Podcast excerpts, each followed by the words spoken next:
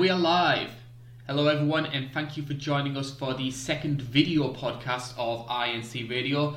My name has been Carl Bainbridge, and that is Clay Richardson. Returning to YouTube after a long hiatus, it is Clay Richardson, better known as Uncle Joey MMA. Uh, Clay, welcome back to the world of YouTube creating. Oh, yeah, feels great to be back. It feels like it's been like forever since I uploaded something, and also forever since I talked to you. There's been so much that has been happening. Basically, it's just been a whole whirlwind of emotions, really. Seven days, and we have had so much franticness in the world of mixed martial arts. We've had fight cards which have been cancelled. We've had last minute replacements. Uh, potential fight announcement, which, considering we're in the middle of a global pandemic, and there is no events taking place. It has been absolutely hectic. Mm-hmm. Mm-hmm. Every single day something's changing. And a lot of fascinating stories for us to be talking about. And then, of course, we'll be having some um, viewer questions at the end of the show. Just a chance for myself and Claire to banter between ourselves, get a little bit nostalgic about what's been happening in the sport. How have you been keeping though? Uh, basically, I've just been editing. I've been trying to get some content ready to go. I got some stuff ready to go up next week, so just been keeping busy like that. I have to say, from my own personal perspective, I've also got a video which is in the works. I hope to have that one uploaded by Wednesday. Uh, keep in touch to the uh, community tab on the YouTube channel. Uh, you'll get a little bit of a teaser over what that could be and some of the people who are mentioned in that. Before we do anything else, though, we need to be turning to. I want to say a big thank you, first and foremost, to the people who tuned in for the last video podcast. It was the first time that we did upload a full episode onto YouTube. Uh, the viewing numbers maybe were a little bit lower than some of the videos that I normally get in, but I think over seven days to have 600 people uh, listening to us blabbering on about nothing, I think that's fairly impressive. Yeah, that's good enough for me. And slightly scary as well. Before we get anywhere, though, we need to be talking about the big story. This one dominated the entire five days over the weekday. It is, of course, UFC 249, as you saw from the graphic, which I forgot to turn off by the time I started this show. Uh, which is, of course, UFC 249 was formally cancelled on Friday, but the road getting there was in itself almost bizarre goings on. Obviously, we'll start off with what happened on Monday, where Khabib Nurmagomedov formally announced he wouldn't be a part of UFC 249, meaning his fight with Tony Ferguson cancelled for a fifth time. Justin Gaethje was announced as Ferguson's replacement, and the UFC did go ahead with a lot of the marketing and the promotion. They vetoed the fight poster. It looked like it would be taking place. Tony Ferguson would be fighting Justin Gaethje for the interim lightweight title. There were a lot of rumours over where this fight was going to be taking place. There were rumours that it could be on a fight island, which we'll be discussing in a little bit more detail later on in the show. But all indications seem to be it was going to be taking place in California. Tachi Palace, uh, which is a Native American casino. Word started to spread about the event taking place there. The California governor, governor put in a warning, said we don't want this fight taking place on in our state. And then eventually Disney themselves through ESPN, had to go to Dana White and say, look, we need you to cancel this event. Dana obliged, and here we sit here today, no event taking place next week.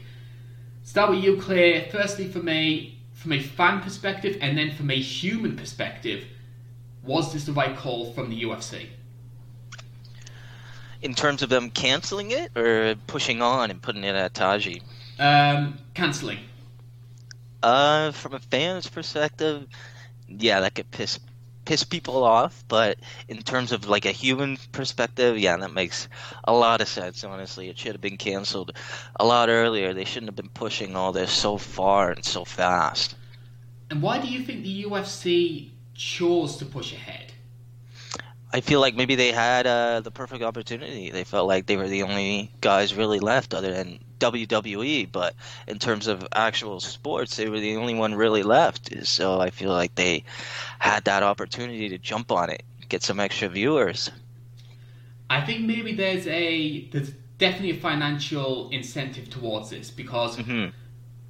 like you mentioned before, I think Dana White saw maybe the benefits of being the only game in town and thinking, hey, if we've got no NFL, we've got no hockey, we've got no baseball, we're going to be gathering all those fans. But my big concern with that is I don't think that people have the appetite for sport right now, considering what's happening in the world. And Mm-hmm. also, as well, can you really expect people with unemployment so high to be paying the 60 70 dollars to watch a five card pay per view in front of no audience? I mean, people like to point the idea and say, hey, well, they'll get all those extra viewers. But they thought that with the Kevin Lee Oliveira card, and that pulled the worst mm-hmm. numbers that ESPN have ever done so far. Was that on straight ESPN, not ESPN Plus? Straight ESPN. Oh, okay. So yeah. And I mean, that card maybe didn't have the most star power, filled with a mm-hmm. lot of local Brazilian fighters, but you think if they were the only game in town, they'd be doing a lot better than what they did. Definitely. That was such a strange card. It felt like it was cursed up until the uh, Demian Maia fight. It was all decisions. Well, Moicano as well. hmm Yeah. Mhm. I was so happy for Moicano as well. I've been quite high on him for a while, so I was glad to see him bounce back because people forget he was at one time at one time he was being touted as a, a potential title challenger, and then Jose Aldo rediscovered his old form and whipped him. Yeah. And now they're two um, two weight classes apart, which is it's so surreal what's happening, at, especially bantamweight. We'll be discussing that in a lot more detail. This goings on at bantamweight. Um, just getting back on tangent though, I think another factor as well is something which came out on the Saturday, which is that ESPN has a contract with the UFC that the company has to put on 42 events every year. That's including pay per views. So pay per views and fight nights has to total 42. Now Dana's going to be struggling to make that number if we have another two or three month delay. So he might have been pushing ahead so he doesn't break that kind of contract. Maybe him persevering and then getting to the stage where ESPN have to jump in was maybe him saying, "All right, I'll cancel this show, but in return, we're only doing this said number." So the UFC aren't liable to not meeting their end of the deal. Well, I didn't know about that 42 event thing. It sort of makes sense now when you think about how Dana was saying how he's going to put fights on like every week, sometimes during the weekdays on Fight Island. It makes sense now why he said that. I think there's a lot of companies which are in that same kind of deal. I know that I think it's DAZN. DAZN are Okay.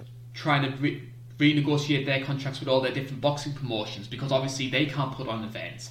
But DAZN are being quite vigilant and saying, "Hey, you signed up for this amount. You need to give us this amount." hmm It's hard to see what they're going to do though at this point in time, really. That being said, I, I do agree with you from a, a fight fan perspective because for two reasons. One, I think we are starting to get a bit starved with a lack of MMA content, especially shows like this where we need to be talking about what's been happening in the world of sport. And if we don't have fights being arranged, we don't have fights taking place, that's going to be very difficult for ourselves. But also, as well, considering the circumstances, that 249 card looked pretty amazing.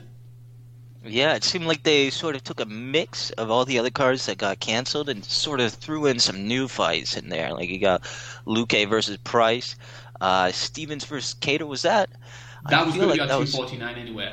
Oh, okay. and you got um, Michael Johnson versus Khama Worthy. I don't think that was uh, was that announced before for any fight night or anything. I think Johnson was, but not him versus Khama Worthy. And that was going to be on Fight Pass. Yeah, that was going to be an early prelim. I'm looking at it right now. Tell you what, Michael Johnson has the strangest career of Mhm. any UFC fighter I can think of. Because, I mean, you look at the guys that he's beaten. I mean, it's like Dustin Poirier, Tony Ferguson, Edson Barboza, and then he's losing to Stevie Ray. Mm hmm He's getting knocked out by Josh Emmett. No shame about that, though. Josh Emmett can crack at featherweight. He is Mhm. so powerful. Yeah, I believe that was Emmett's first fight since the Stevens fight, so he was coming out for blood. Tell you what, people always say like who's going to be that sort of Michael Bisping figure, that sort of middle of the road fighter that suddenly becomes a champion. You could see Emmett just going on this knockout run, just this great run of momentum and beating somebody. hmm I feel like he was doing good in that Stevens fight until he got, you know, his face reconstructed. Like that was a brutal stoppage because he had so many injuries after that fight. Like at one point, he didn't even think that he was gonna fight again. Like he almost lost his eye or something. Like that's bad. The big one as well, in terms of that card, what I wanted to talk about was especially Francis Ngannou, Jairzinho Rozenstruik. Because Mhm. that's not only that's that's a great fight in itself, but they were going to put that on ESPN. that was going to be headlining the prelims. That's how big this card potentially could have been. Do you think that was maybe because it was supposed to headline the Columbus card, and maybe the UFC thought, well, we promised Francis Ngannou versus Rozenstruik for free. We can't then ask people to pay 60 dollars to watch it. Okay, yeah, that that does make sense. Yeah. Yeah, I could see them doing that. Or maybe they were worthy of it, not worthy, worthy of it being a staring match. Because Oh, yeah. everyone thought Derrick Lewis, Francis Ngannou, that's going to be an epic wild brawl, and then we had it.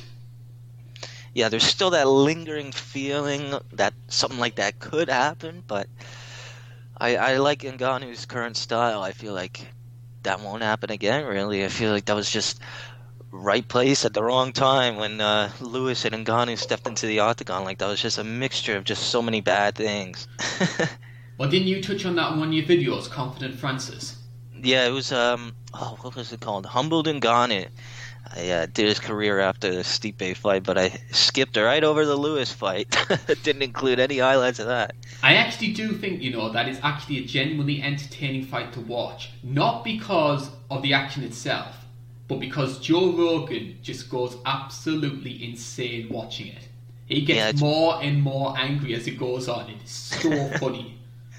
Yeah, the crowd reaction is pretty good too. They pull out the phones, pull out the lighters. It's like a concert. Because what, what was the line? Dom, I think Dominick Cruz says something like, "What happens if, if this fight goes to a draw?" And Joe says, "Can they both lose?" yeah, yeah. Moving to the main event, though, the main event itself, actually the fight getting booked, that's going to raise a lot of questions in regards to the UFC because fan demand is still there for Tony versus Khabib. All logic says that the UFC should run that fight as soon as it's viable to do so. So we're going to be looking around about September time because Khabib obviously he'll be um, going through Ramadan. But Gaethje signed a contract. Gaethje has signed a contract to fight Tony Ferguson for an interim title.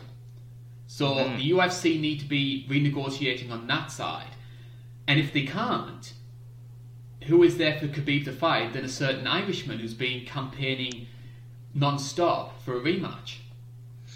Yeah, really. Either they try and toss out the contract and try and make Tony and Khabib again, or they really got no choice and they got to go through with it. And I think as well, because the UFC are going to be looking to try and make as much money as they can as quickly as possible to compensate for the lack of events, you can Mhm. see them going for the quick money solution of Conor versus Khabib too. Hmm Maybe they could set up uh, Gaethje versus Ferguson, and then Conor versus Khabib too. That's the fear I have. I mean, I Mhm. want to see Tony versus Khabib because I want those questions everyone has about that fight answering. I want Everybody to know, does. Everybody does. If you are a hardcore fan of the sport, that is the dream match. My fear is, I've got this awful feeling, you know, Tony versus Khabib will happen, but it's going to be like a Mayweather Pacquiao situation where both guys are out at their prime and we don't get the match we should have done. Okay, I thought you were gonna say it was gonna be, like Ngannou versus Lewis, where they just stand there and stare at each other. But I don't see Ferguson doing that. I, to be honest, if there is going to be any sort of shenanigans around that fight, I picture it being something like uh, like Vitor versus Randy or Stevens versus Mhm. Rodriguez, like a really early I. oh yeah, could you imagine? Or they would pelt the arena. They would pelt Oh, yeah. the octagon. yeah, it'd just be like that Mexico card with Stevens versus um, Yeah, uh, yeah. Rodriguez. Yeah, just be like that. They'd be throwing hot dogs and stuff at him. Well, there wouldn't be a crowd actually, would there? oh yeah, depends. Depends if they wait.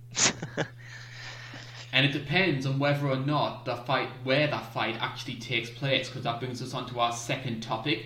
Because one of the ideas that Dana White has been putting forward now, we all know that certain sports promotions and sp- uh, certain faces of the sport like to throw out these outlandish statements to try and get a little bit of media attention. Now, if you follow Formula One, the old boss of Formula One was a guy called Bernie Ecclestone.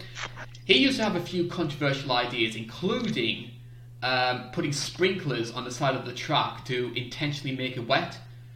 So Really? when you follow Formula One and you know that sort of outlandish bravado persona, it makes no surprise when Dana White comes out and says, We are going to be hosting fights on an artificial island, especially for international fighters to take part in. Yeah, that's so strange. Like, my first question is, how is that really going to work? Are, are they going to make a island commission or something? Like, what about judging and that type of stuff? Like, you need a commission for that. So, are they just going to make their own Dana White commission or something? Like, really, how do you even do that? And I wanted to know where, where it's going to be taking place. hmm Like, are we, is it going to be like some sort of, like, what was it? Was it Bulldog Fighting Championship? They used to hold events in Costa Rica, actually on the beach. Let me look that up. Bulldog Championships. Yeah, I'm sure. Like Masvidal was talking about it. I was listening to him on uh, one of the podcasts, and he was mentioning how he actually fought um, in Costa Rica, actually on these beach events, and he was saying that one of the one of the big deterrents that came from those events was that they used the tarp as the actual canvas, okay. so their feet were blistering like hell.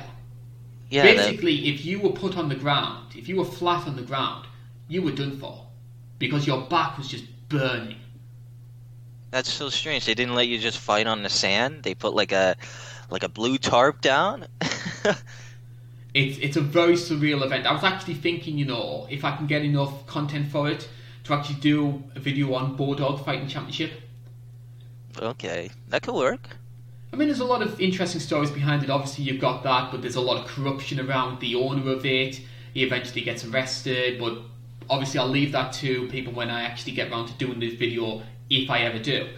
But getting back on topic, is the idea we've always talked about Dana trying to bend the rules to try and make things happen. This is another example of that. Is this again just too ridiculous for its own good? I mean, it's there's a difference between fighting on tribal lands in a Native American casino, but then mm-hmm. building an artificial island, flying in all the fighters during the middle of a pandemic, actually sailing out all the resources that you'll need to actually set up an octagon and set up all the equipment for the commentary teams, etc. This is this is something out of Mortal Kombat. Hmm I saw a meme somebody uh, posted. It was like Shang Tsung beat Dana White in the bidding for the island. so he lost out on the bidding war. But I think what Dana said is he was going to try and turn the island into sort of like a UFC PI, like sort of like a mini version of that. I think he said like next week it'll be ready, and then other day I heard it'll be a month until it's ready. So who knows? Do you think this is maybe just Dana trying to keep the UFC in the news? Well, I don't know, really. It depends on if he actually gets it done. Like, if he got it done, it would make sense. But if he's just blowing smoke up our ass for no reason, he's not even buying an island, like, no real point. It wouldn't surprise me with Dana White. But then again, it wouldn't surprise me that considering this guy moved, well, he moved UFC 232 on Mhm. seven days' notice to a completely different arena to try and incorporate Jon Jones. So it, it's not beyond the realm of possibility for Dana to be pulling this kind of stunt. hmm It's just uh, wondering how much did the island cost? Dana's loaded, so I wonder how much he had to spend on that. That's another big factor, that actually. We've been talking about fight pay. Mhm. Obviously, a lot of people make the argument that those who want to be part of 249 aren't doing it out of the love of fighting, but out of the desperation to put bread on their family's desk. Mhm. Family's desk, that's my own, that's myself. I don't actually have a table in my house. I ordered my dinner at my desk here. Uh, but no, putting bread on Guilty of that?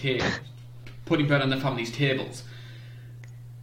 And yet, he's willing to spend millions and millions of pounds on a temporary arena in the middle of the Pacific Ocean or wherever it is. Yeah, really. Could it be like in uh, Mediterranean, or is it going to be closer to the U.S. Really? Maybe he bought uh, the island where the Statue of Liberty is on. Maybe he's going to turn that to the, the UFCPI mini with the Statue of Liberty in the background. That would be sick. Maybe it's Epstein's Island. mm-hmm. Mm-hmm. Lost me train of thought there. yeah, whenever you mention Jeffrey Epstein, it's always a very dodgy thing. Even now, you're always going to be very wary when you talk about Jeffrey Epstein. But no, the big reason I feel that Dana would want to try and push ahead with Fight Island, again, I'm still wary of whether or not it's taking place. But yeah, it's fair enough that you can fly all these people out to this remote tropical location for these fights to take place. But if you look at Brazil, for example, there were a lot of fighters who had to drop out of 250, which was Mhm. at that point still going to be taking place. We had about 10 or 12 Brazilian fighters who were just saying, Look, I can't get into the US. I can't obviously prepare for this fight.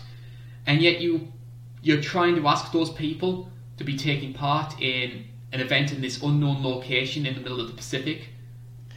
Well, I think what Dana said is he was going to give everybody, uh, well, not give everybody, he was going to fly everybody out on private jets and stuff. So it's a bit strange. But, uh, yeah, really, it's uh, quite a strange area that we're in right now. But I think what he's trying to do is he's trying to get it ready in case things don't really improve, in case things just keep going the way that they are. If it keeps on getting worse and worse, he'll have a backup plan. And I do like that from Dana. To be honest, like Dana is both a love or hate figure for me when it comes to the sport because I love his bullheadedness. I love the fact that whenever somebody tells him no, he'll try and do his best to work around that. However, at a time like this, you need somebody with a little bit more professionalism, and I feel that Dana isn't that sort of responsible figure that we need during the middle of what is a global pandemic. To be honest, I'm surprised that ESPN haven't collared him about Fight Island. Because if they have Mhm. issues with a Native American casino, doing fights in the middle of, of the Pacific isn't really going to be that much better, is it? Yeah, really, it could be pretty much more dangerous. Like, what if a plane crashes or something on the way there? Like, that would be horrible. And what if somebody gets COVID 19 who is part of the setup, whether that is a fighter or even one of the um, guys who sets up the arena? Well, I think that happened with WWE. Wasn't uh, it wasn't somebody like on the roster. They said it was. Who was it? I don't think they named who it was, but they said it wasn't a current like fighter that they have on the roster, but somebody did test positive that's working with them. And they're still going ahead with live events. They're still going to try and go back to going live. Obviously, at their performance center. That in itself's been a big controversial discussion topic in the entertainment field. Yeah, I tried watching one of those when they were at their uh, private arena, and it was so strange listening to WWE without an audience. It was really bizarre. Not gonna lie though, uh, did you watch the Boneyard, Boneyard match? uh, no, I don't think so. Gotta look that up. Look up WrestleMania, the Boneyard match, Undertaker versus AJ Styles. Honestly, one of the funniest things that you'll watch. He's googling it right now. Rematch at WWE SummerSlam 2020. Is that it? I'll let you look it up after the show. Yeah, don't worry about that now. That being said, one of the things that's come out this week is it, it's really made me realise how much power ESPN has over Mhm. the UFC. hmm Could you see Fox doing something like this? I think Fox might have done, but especially during the Skype, uh, not the Skype, during the like the Spike TV era, hmm when it was a little bit hardcore, when it was still a little bit niche. I could see Dana going ahead with the Native American casinos and Fight Island, all that sort of thing, um, because that's the type of person that Dana is, especially during those sort of dark ages of the sport. Yeah, it's a shame Ray's not on the show because I was going to ask him what really is a promoter's main goal during this time. Like, what really can they do? We did hope to try and have Ray Thompson, who is a local British MMA promoter. Um, mm-hmm. Obviously, he had to reschedule, but we do hope to have him on next week's show. So fingers crossed that can happen. And it'd be good to have a, another another face, another perspective to be talking about what's been happening during some very turbulent weeks.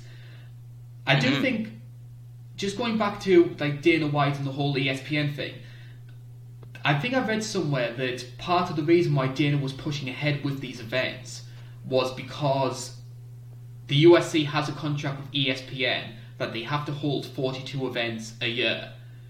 Um, obviously, with the pandemic happening, Dana's been stuck on, a, I would say, 12 or 13 so far this year. So the chances of him reaching that number is going to be very, very hard. So it wouldn't surprise me if Dana was pushing ahead with 249 just to try and coax ESPN and say, hey, I'll cancel this event, but in return, we need to drop the number of shows that we have agreed to. Yeah, it does make sense if he was talking about setting up fights and putting them on every single week. It does make sense now that you think about that contract clause that they probably had. Because I know, I think it's DAZN. DAZN have been quite vigilant with their contracts and basically saying, hey, you told us you'll be doing this number of events. If you can't reach those, we don't pay you. Okay. Yeah, bit strange. DAZN's probably in a bind right now. So, and Dana White as well. It just shows the power of Disney. Does mm-hmm. this technically make Nunes a Disney princess? Yeah, I guess. Should be like someone like like a like a Moana or someone like that, one of those sort of new wave, sort of independent, proud, sort of strong princesses.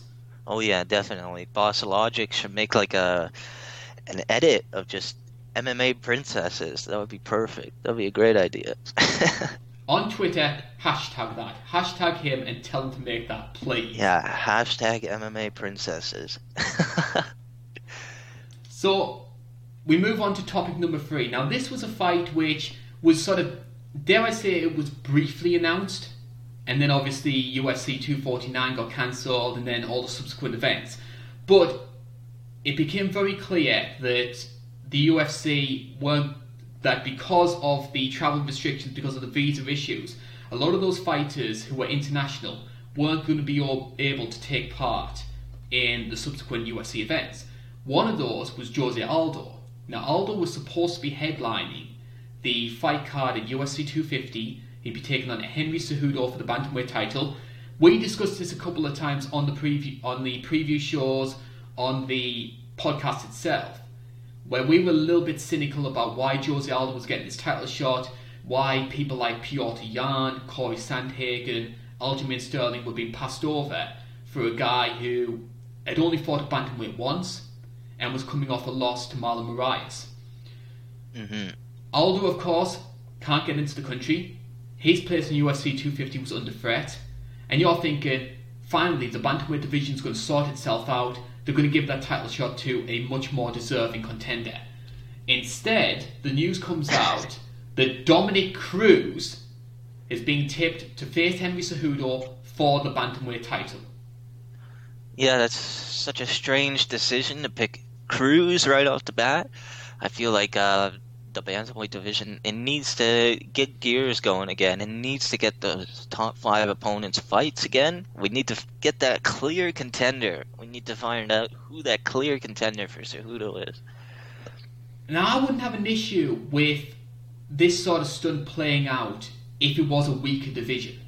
Like I know mm-hmm. there was a mm-hmm. lot of people who had issues with GSP versus Michael Bisping at UFC 217, but I don't think that that division had as many massively strong contenders in the way that bantamweight does right now.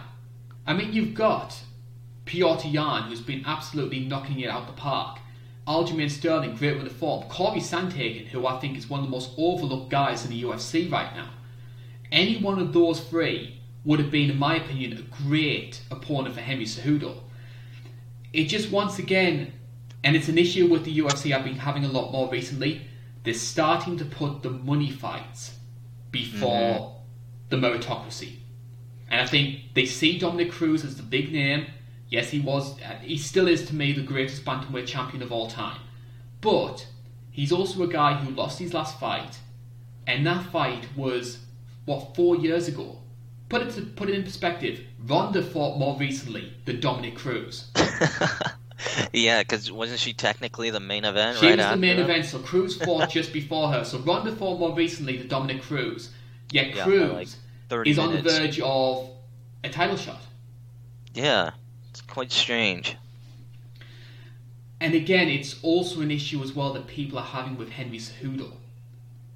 Because, don't get me wrong, Henry Cejudo is a fantastic fighter. In terms of, uh, as a combat athlete, for what he did with uh, in the Olympics with the wrestling, then of course, beating Mighty Mouse, TJ Dillashaw, yeah, TJ was depleted, Marlon Moraes, fantastic run of form. But, this feels to me like Cejudo ducking dangerous opponents. Yeah, it sort of looks like he's just going for the the money matches. Really, like you could have just waited for like maybe Moraes versus Yan. That would have been a great fight to be a title eliminator. Like I could have seen Yan beating Moraes and fighting for the title. Really, but instead he's just taking a fight with Cruz. Makes no sense. But even before then, it was going to be Jose Aldo again, another Yeah. guy who was more about name than it is about his actual merits, his actual deservingness of a title shot. Don't get me wrong, I would love to see Dominick Cruz back, and in my opinion, he is still young enough and still fresh enough that he could make another run at the title. However, Cruz himself needs to earn it. So I would do, I would do Cruz versus Sandhagen and have Cejudo fight Piotr Yan because I think Yan Yeah. is certainly deserved, especially with the way he dismantled Faber. Yeah, I feel like that was sort of a stamp on the coffin for his title shot. That was pretty much perfect. Why do you think the UFC is so unwilling to give these sort of top five bantamweights the rub? I don't know. It sort of seems like they're looking just for the money fights now. Like I feel like uh, Yoel Romero versus Izzy. That was sort of the start of all this. Like it feels like they're just looking for the big paydays, the big pay per view numbers. Because the alternative to Romero would have been Jared Cannonier. Yeah, And and you couldn't see that getting as many numbers. No. And I think that's. I understand it from the business perspective of the UFC. Because there is a financial side to this. But meritocracy should always come first.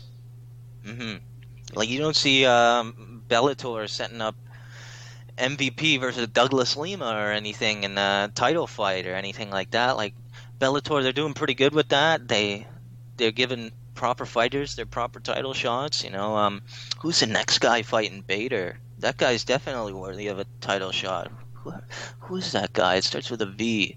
Some Russian guy, I forget. But yeah, it's just strange that they're going for all these money fights now. I think that's. That was always going to be a given, considering the new owners, and of course, Endeavour themselves. They have a lot of financial issues going on behind the scenes. Uh, there was a, a payout for all their investors. We're talking like 300, 400 million dollars. Wow. So Holy. obviously they need to try and make money as much as as quickly as they can. So they're sort of sacrificing the worthiness of the sport, but at the same time, this has always been part of the sport on the whole. Like we criticise Endeavour for doing it, quite rightly so. But is this any different to Brock Lesnar getting a title shot off a two and one record, or Chael Sonnen versus Jon Jones? Yeah, there was definitely a bit more space in between the money fights back then. Like, um, but yeah, in terms of Brock, that was definitely a money decision. They definitely saw big numbers with that title shot, so they gave him that. But it's quite strange. Didn't he only win one fight, and they gave him a title shot right after? Yes, he he won his UFC debut, got signed by the company, lost to Frank Mir, Mhm. and then beat Heath Herring, who, yeah, Heath Herring was a big name around the Pride era, but he was well past it by then. Yeah, that's so strange that they gave him a title shot off of Heath Herring. The first ever video I did, I won't watch it because it is god awfully bad, but the first video I ever did was the top 10 undeserved title shots, and Brock Lesnar was number one. yeah, I could definitely see that. maybe I'll go back and watch it for you. so, where would Dominick Cruz rank if we were talking about undeserved title shots? Because yeah, greatest bantamweight of all time, but a guy who hasn't won a fight since Urijah Faber in June 2016. Mm-hmm. Well, I want to say sort of, it's not as bad as the Brock Lesnar one, and it's certainly not as bad as the Chael Sonnen one. Like they purely gave Chael Sonnen that fight because it was trash talk, really. Like they just saw the dollar signs and all the lead up to the fight. but yeah, I don't think it's nearly as bad as those. I'd rank it probably a little bit above Yoel Romero versus Izzy. I feel like it's well way more deserved than Izzy versus Romero. That's for sure. Yeah. The uh, the only argument argument you can make with Romero was that the Paulo Costa decision was razor yeah. close. Mm-hmm. Personally, I scored it for Costa, but I can see why people thought Romero won that fight. Mm-hmm. But yeah, now we're giving fighters title shots off of losses. Strange time. Yeah. I call it the Holly Holm's strategy. Mm-hmm. That's a good idea. uh, we move on to our next subject now. In terms of title fights, um, and again, it goes back to UFC 249 because the UFC were looking at any sort of possibilities for matches that could happen on that card. One of them that was put forward is what we're going to be discussing for topic number four, which is that Jorge Masvidal was offered the opportunity to fight Kamaru Usman at UFC 249. This fight has obviously been rumoured for a good number of months. Um, at one point, it was linked to be headlining International Fight Week, which would have been 252. Uh, Masvidal was offered this fight. He turned it down for money reasons. Now, this normally wouldn't be a major issue. I'm fairly certain that sort of contract negotiations play a big part in a lot of title fights and a lot of big matches falling through. I think my big concern with this fight is that it's Jorge Masvidal who's done this. And considering Masvidal is, he's the BMF, he is the bad. He is the baddest motherfucker in the sport, and he, he's no nonsense. He doesn't care about all that hoopla that comes with it. So seeing him being fixated with money, I think maybe sort of disappointing from sort of the persona that the UFC want him to portray. hmm I think like the UFC, they're looking for a guy who you know, they wanted him to fight all the time. They didn't want him to say no. But that just whole back and forth last week with Usman and Masvidal was just ridiculous. You had Usman not wearing a shirt, going on Instagram Live saying that Jorge Masvidal is not taking the fight. It's not BS. And throughout that whole thing, I, I believed Usman. I thought Usman was telling the truth out of everybody there. Yeah, I think Kamaru comes across like quite a humble guy, in my opinion. Mm. Mm-hmm. I, I don't see him being the sort of sort of gesticulate and try and plant these sort of stories over what is and what isn't happening.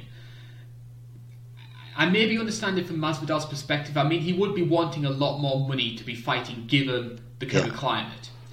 But if this is, but again, it's this whole idea that we have this no nonsense guy who doesn't care about all the BS, just wants to go in there and brawl with everyone. To see him haggling over money not a good look. Yeah, it's quite strange. Where do you stand on this? I mean, especially like Masvidal versus Usman in general. Like, like how do you see that fight going? Is it a fight that you're particularly interested in watching? Because I would have maybe said, hey, Kamaru, Kamaru Usman, nice enough guy, but he's not the most entertaining fighter in the world. Yet, after the Colby fight, there is a renewed interest in him because credit where it's due, mm-hmm. those two knocked it out the park. Mm-hmm. A lot of people didn't expect a, a match like that. I, I expected a bit more clinching. I just thought it was going to be a grappling match. I thought whoever got the first takedown mm-hmm. was going to be the one who dominated. It was going to be 50-45. I even said on the podcast, and I got a lot of grief for this when I did on the preview show. Um, I said this fight isn't worthy of headlining the pay-per-view. I would much rather go for Holloway versus Volkanovski, which is guaranteed to be much more entertaining. So I think I said the same thing actually. you didn't get truckloads I... of downvotes for doing it though. No, I didn't say it online. no. Yeah, the the 245 preview show in a lot of ways maybe wasn't my finest hour with a lot of the predictions, but I I was justified in them at the time, but I was proven wrong. Credit where it's due. Fantastic match. Back on topic. Mm. There is a renewed interest in Kamaru Usman because of that fight. Jorge Masvidal, of course, is riding the biggest momentum of his career, hmm and I think In terms of, go ahead. in terms of his star power, in terms of what he, I mean, obviously he's had he had two spectacular knockouts in a row. Then he beat Nate Diaz, who again is another one of those biggest names currently in the sport. Whether or not Nate still has that star power right now after pretty much getting humbled in that uh, BMF fight, Yeah. uh, that's going to be interesting to see whether or not he comes back. Masvidal, yeah, really. I'll let you go, Go first. ahead. I could see Nate Diaz um maybe only coming back if he pushes for like Conor three or something, but I could see him pulling like a a Nick Diaz and asking for way too much money on his next fight. I'm in that same boat. I think Nate's only going to come back for the third Conor fight, and we don't know whether or not that's going to be happening because that's Conor's fallback, in my opinion. If Mhm. if Khabib doesn't happen and Gaethje doesn't happen, he'll go back to Nate. That that third fight will happen at some point. Mhm. Makes sense. I think maybe from Usman's perspective as well, he's maybe realizing, hey, this fandom that I have is very limited. So I want to try and cash in when I can. But also because also as well, I personally don't see Masvidal having much for Usman when that fight happens. Yeah, I could see Usman definitely employing his wrestling in that fight. I could just see him just wrestle fucking uh, Usman or Masvidal the whole fight. I could just see it being a whole wrestle tumble the whole fight. It's got Sort of similar to uh, Khabib versus Michael Johnson. I could see it sort of like that. that's a good comparison because I think Masvidal can catch Usman early. He's got Yes. the power and he's got the boxing skills that he can do that. But if he doesn't get him out in the first round, it's going to be one way traffic. Yeah, definitely one way wrestling traffic from Usman. So that's maybe a reason why Masvidal is haggling over money. But again, it's maybe it's disappointing that the BMF is basically a prize fighter. hmm Quite strange. It wasn't the same BMF that we were hearing back in uh, when was that fight? November. Not the same guy.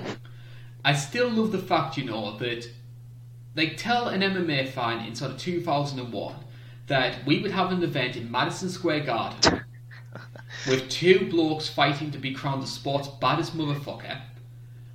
The highest paid actor in the world, The Rock, is presenting the BMF belt. And the President of the United States is in attendance to watch an MMA event. Yeah, it's like a sketch from The Simpsons or something. That's one they haven't predicted yet. yeah. So we've discussed the four topics that we planned out between ourselves. So this is basically where we start mingling between ourselves. We ask each other questions. We just talk about some of the tidbits which have been happening in the world. This is our viewer question section. Um, obviously, unfortunately, we didn't have all that many questions which were posted into us. Please do. We've got another 20 minutes of this show that we need to fill with anything. So I'm going to be asking you a couple of questions. Now, this is one which I've been thinking out about because I've been looking at some of the anniversaries which have been taking place. And on Friday, it was the 10th anniversary of UFC 112, which features one of the most controversial MMA matches of all time Anderson Silva versus Demian Maia. It takes place in Abu Dhabi. For anybody who's quite new to the sport, doesn't know that fight, Basically, Anderson Silva has completely outclassed Demian Maia in this fight. He recognises from a very early stage Demian has nothing for him. But rather than trying to go out there and finish Maia, Anderson spends the entire fight basically clowning him. So he's dancing in front of him, he's hiding behind Dan Miragliotta, and the crowd just crap all over it. Dana White is livid. He actually gives the bell to Anderson's manager and says, I'm not going to put it on him. If you want to do it, you do it. And Dana spends the entire, I think, next week or so apologising to the UAE's top brass. So, my question to you is what are the worst title fights in MMA history? Um, I gotta think. Uh, which one was that? Vitor Belfort versus Randy. that ended pretty controversially. That was the But- eye poke, wasn't it? He cut, Yeah. he cut Randy's eye. Yeah, that was a pretty rough one. But uh, the best fight I could compare Silva versus Maia to would be uh, Mike Jackson versus CM Punk. That's like the best example of a fight like that. But in terms of title fights, I think Nunes versus Shevchenko too. That was that was a little bit lackluster. Considering the hype behind it as well. Yeah, because that was that got a lot of bravado. People saying, "Oh, these are the greatest women fighters. They're finally going to be squaring off." And the the first fight as well was it had as many questions as it did answers because we saw mm-hmm. Nunes like struggling with a cardio and thinking, "Hey, Shevchenko has another extra two rounds to try and work with. What's going to happen there?" It was a points fight. It was a points mm-hmm. fight, and personally, again, I'm a little bit biased because I'm very pro Chev in my opinion, Shevchenko won that fight. And I will stand by that to everyone on social media. Shevchenko won that fight. Yeah, I agree. The second fight, Shevchenko definitely won that. Uh, in terms of my own personal choice for um, the worst title fights, I'm going to go a little bit left field. I'm going to go away from the UFC. Melvin Manhoef versus Rafael Carvalho, the first fight. Oh, okay. Was that in Bellator? Yeah, Okay, yeah, I seen that one. nothing That one's rough. happened. Yeah. It's quite strange because the whole fight, like the lead up to it, they were just talking about Melvin Manhoef's power. Like they're gonna say, "Oh, this is gonna be such an exciting fight," and then nothing happened. It was actually, I believe, so bad they had to run a rematch back immediately as an apology. wow. Okay. so yeah, that would personally be one of my choices in terms of others that I can think of. Um, we can go old school, Pat Miletich versus Mikey Burnett, which is basically Okay. short pulling for the entire duration of the fight. Um, Ken versus Home Seven. versus. if we count, Oh, yeah. if we count the super fight title, Ken versus uh, Dan Severn Two, that would be up there as well. A lot of them are rematches. I'm noticing. What about uh Holm versus uh JDR? I I actually think that that would have been serviceable as a three round co-main. The fight itself wasn't bad, but I think the two extra rounds, and this is where Holly especially becomes the sort of clinch fighter. I sort of call her I call her Jared Rosholt or Janet Rosholt. That's my nickname for her because she's just become this clinch fighter, and that's where it started with the de Randamie fight. Um, Okay. And then, of course, there's the whole controversy about the late punches. Personally, I would have, I would have deducted GDR a point after the second punch. The first Yeah, I one, don't know why they didn't do that. The first one you can write off as an accident because of momentum and getting caught in the moment. But once you did it the second time, that's sort of like, hey, I gave you a warning. Now I'm going to deduct you. That was like a Mhm. yellow card offense, and then. So, that being said, though, again, it's another one. I, I, I think GDR won three rounds, so that fight should have been a draw. Which, given what happened with the featherweight division with GDR turning down Cris, that would have been the better result anyway. hmm Yeah, JDR versus uh Cris. That would have been a great fight, but JDR just got GDR so sour would in have the caused mouth. Cris a lot of problems. hmm You have to remember, she outstruck Nunes. hmm Yeah, and that fight, if uh, she kept it on the feet, I could have seen JDR winning that fight. Like she was doing pretty good in the striking there. Any other bad title fights that come to mind? Um, hmm. Like what? What? The, Bellator, Bellator. Um, which one was it? Cheick Kongo versus Ryan Bader. He like oh, poked the him in the nose. fight. Was that the Yeah, low- he like poked him in the nose, and the fight got called off. Like what? What determines like a bad fight for you? Because th- this sort of differs for a lot of people. Because you might make the argument that some like fights that last say 15, 16 seconds, those are bad fights because you've hyped yourself up, and then you've got like Kat Zingano charging in, Ronda taking her down, and then submitting her in like 14 seconds. There's some people who might think that's a bad fight because you want a competitive brawl, and instead Mhm. you get a squash match. Yeah, you got to look at it from two sides of the coin. Like you got to think of Mostly, I go for lack of action. Like if a fight gets stopped early, that's not really anybody's fault. Like the eye poke with uh, Yair and uh, Stephens. Like I wouldn't really call that a horrible fight. It's just sort of a crazy accident that happened. But I look for like lack of action. That's how I know if a fight's bad. If there's not really anything happen. I'm fine with clinching and groundwork. That's fine with me. It's a fight, MMA. But when it's just Ngannou versus Lewis or Yoel versus Izzy, where they're just staring at each other, that's that's a bad fight for me. On the subject of Ronda, what have you made of her recent comments over the past couple of days?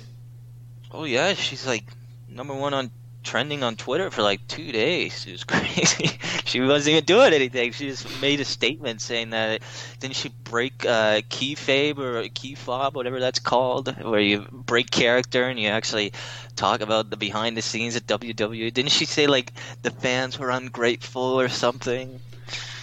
Personally, I think she knows what she's doing. I think this yeah. is.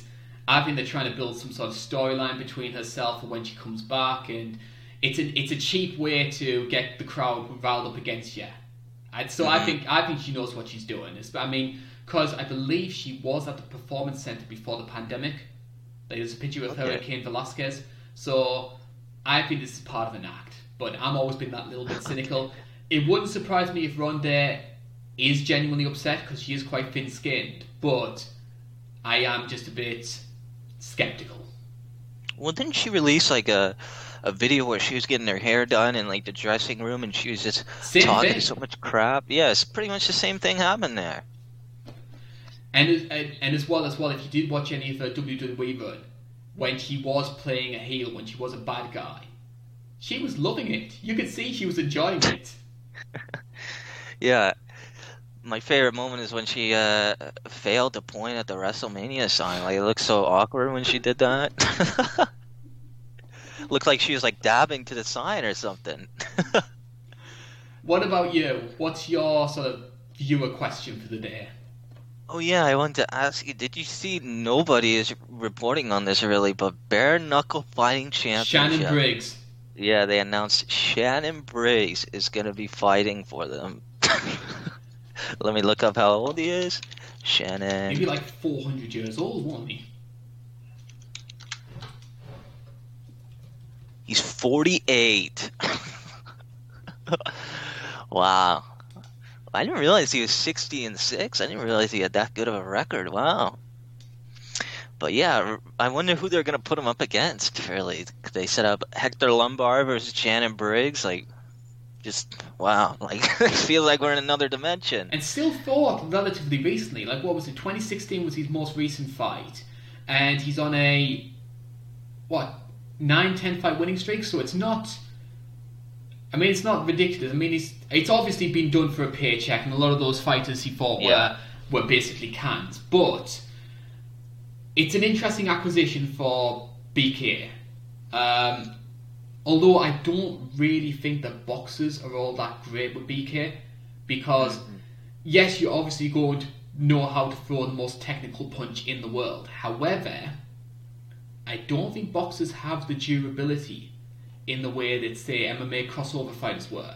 Because a big part of the reason why Lobov beat Malignaggi was because Paulie, I think, broke his hand quite early on, and yet mm-hmm. Lobov has that sort of durability that he was willing to work around his issues and uh, eked out the decision. Yeah, like MMA fighters are, I don't want to say they're used to injuries, but they can um, sort of go through them if they happen in a fight. Where boxers, like if they break their hand or something, they're pretty much screwed for the rest of the fight. You know. I agree, and I think because it's something we touched on with our previous episode where we talked about how I think MMA cornermen are a bit less willing to throw in the towel in the way the boxers are because mm-hmm. they know that these fighters are tough. They know that they're durable. Um, and I mean, don't get me wrong, boxing boxers are as well but it's a different kind of durable for MMA fighters. Mm-hmm. Yeah, because in boxing, you get it's all to the head, really. You can get punched to the body, but most of the time, you get like punched over a hundred times to the head over like twelve rounds. So yeah, durability is definitely not a boxer's strong suit because they just got to go through so much chaos for so long. Has been any news on who Briggs' opponent could be? I really don't know who they could set him up against. I think they said that they signed the Iranian Hulk as well. That crazy guy who looks like he has, I don't know, his arms are massive, but I don't see him setting up that fight. Really, maybe they could set him up against maybe one of their champions or something. I, I really don't know. Who, who is the who is the bare knuckle heavyweight champion? Like I know Bigfoot and Gonzaga fought, but I don't think any of those was for a belt. Originally, it was um, Chase Sherman. Originally, Chase Sherman was the champion, and then the greatest fighter of all time beat him. Joey Beltran is now the BKFC heavyweight champion. Now there's a name from the past. hmm That's my brother's favorite fighter. Bit left field. Yeah, well, he did one of the biggest upsets in UFC where he beat uh, that Gracie. He did. a- Rolles gassed himself out so badly in that fight. Yeah, a bunch of buddies that bet on Joey Beltran got paid big bucks that night. I, um, in terms of my family, in terms of like weird fandom that they have, uh, my mom for some reason loves Carlos Esparza. okay. My mom's an Ngannou fan. I wonder why. She was booing Stipe when he was clinching in Ngannou at 220. I was like, Mom, it's a fight. It's mixed martial arts. Can't boo for that.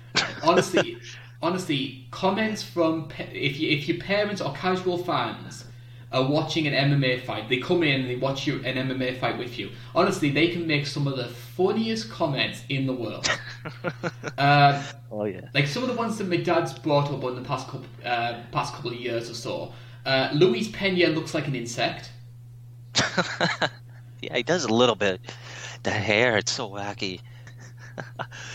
That's so funny. Oh yeah, I'm looking here now. Ronda Rousey was number 15 on Google's trending page on Saturday with 50,000 plus searches. Retired four years ago and still the most talked about person in the sport right now. Hmm Feels like both MMA fans and WWE fans are coming together to hate on her. And on that cheery note, it's time for us to end the show. hmm I want to say a big thank you to everybody who has been tuning in. Hopefully, this has been killing an hour of your time. Um, again, we've been struggling for a lot of stuff in terms of uh, content for this show. Hopefully, when things do pick up, we'll be able to go for like another half an hour or so talking about all the big events, all the big stories which have been happening.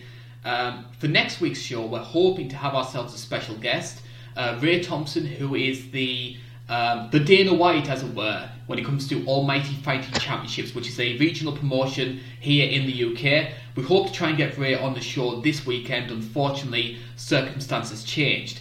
Um, we've got ourselves a couple of questions which we'd love to ask him. I'm sure Claire will as well. And we'll also be talking about uh, some of the other developing stories that might be happening over the next seven days. And trust me, after the past seven days we've had, even though we're in the middle of a global pandemic, I still think we had a lot of good talking points, Claire.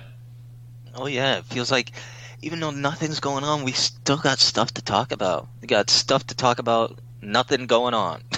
That's a great thing about the internet. If you are struggling, you can just call it on the fly. hmm I mean, most most people have just been talking about Tiger King, like Jon Anik and Michael Bisping. They've just been talking about Tiger King. hmm Tiger King's that number one thing. Have you seen that yet? I haven't. No, I don't have Netflix. Okay. Is Netflix good where you are? Uh, it's not so much that Netflix is good. It's just I live in the 2000s. I'm st- I'm still a DVD man. I'm still watching The Office right now on DVD. Oh yeah, I got season four of The Office on DVD. Like I mentioned before, thank you very much for joining us. Uh, we will be back next week. Hopefully, Ray will be with us as well. Uh, that's been Claire Richardson. Claire, before you go, uh, just tell us about your new uh, video that you posted online. oh yeah, I just posted a quick little one punch hunt to get the interest going. It's nothing too crazy long. It's just a quick little edit to get everybody interested again. And then uh, hopefully I can start pumping out content weekly. I got a couple of videos already pretty much ready to go, pretty much halfway done. So hopefully this is start of my return properly. And I've also got a video which is in the works that will be uploaded on Wednesday. This will hopefully be uploaded uh, sometime on Monday afternoon. Um, until then, though, thank you very much for joining me. That's been Claire. I've been Carl Bainbridge, and we hope to see you again next week for more of the INC podcast. Bye bye for now. See ya.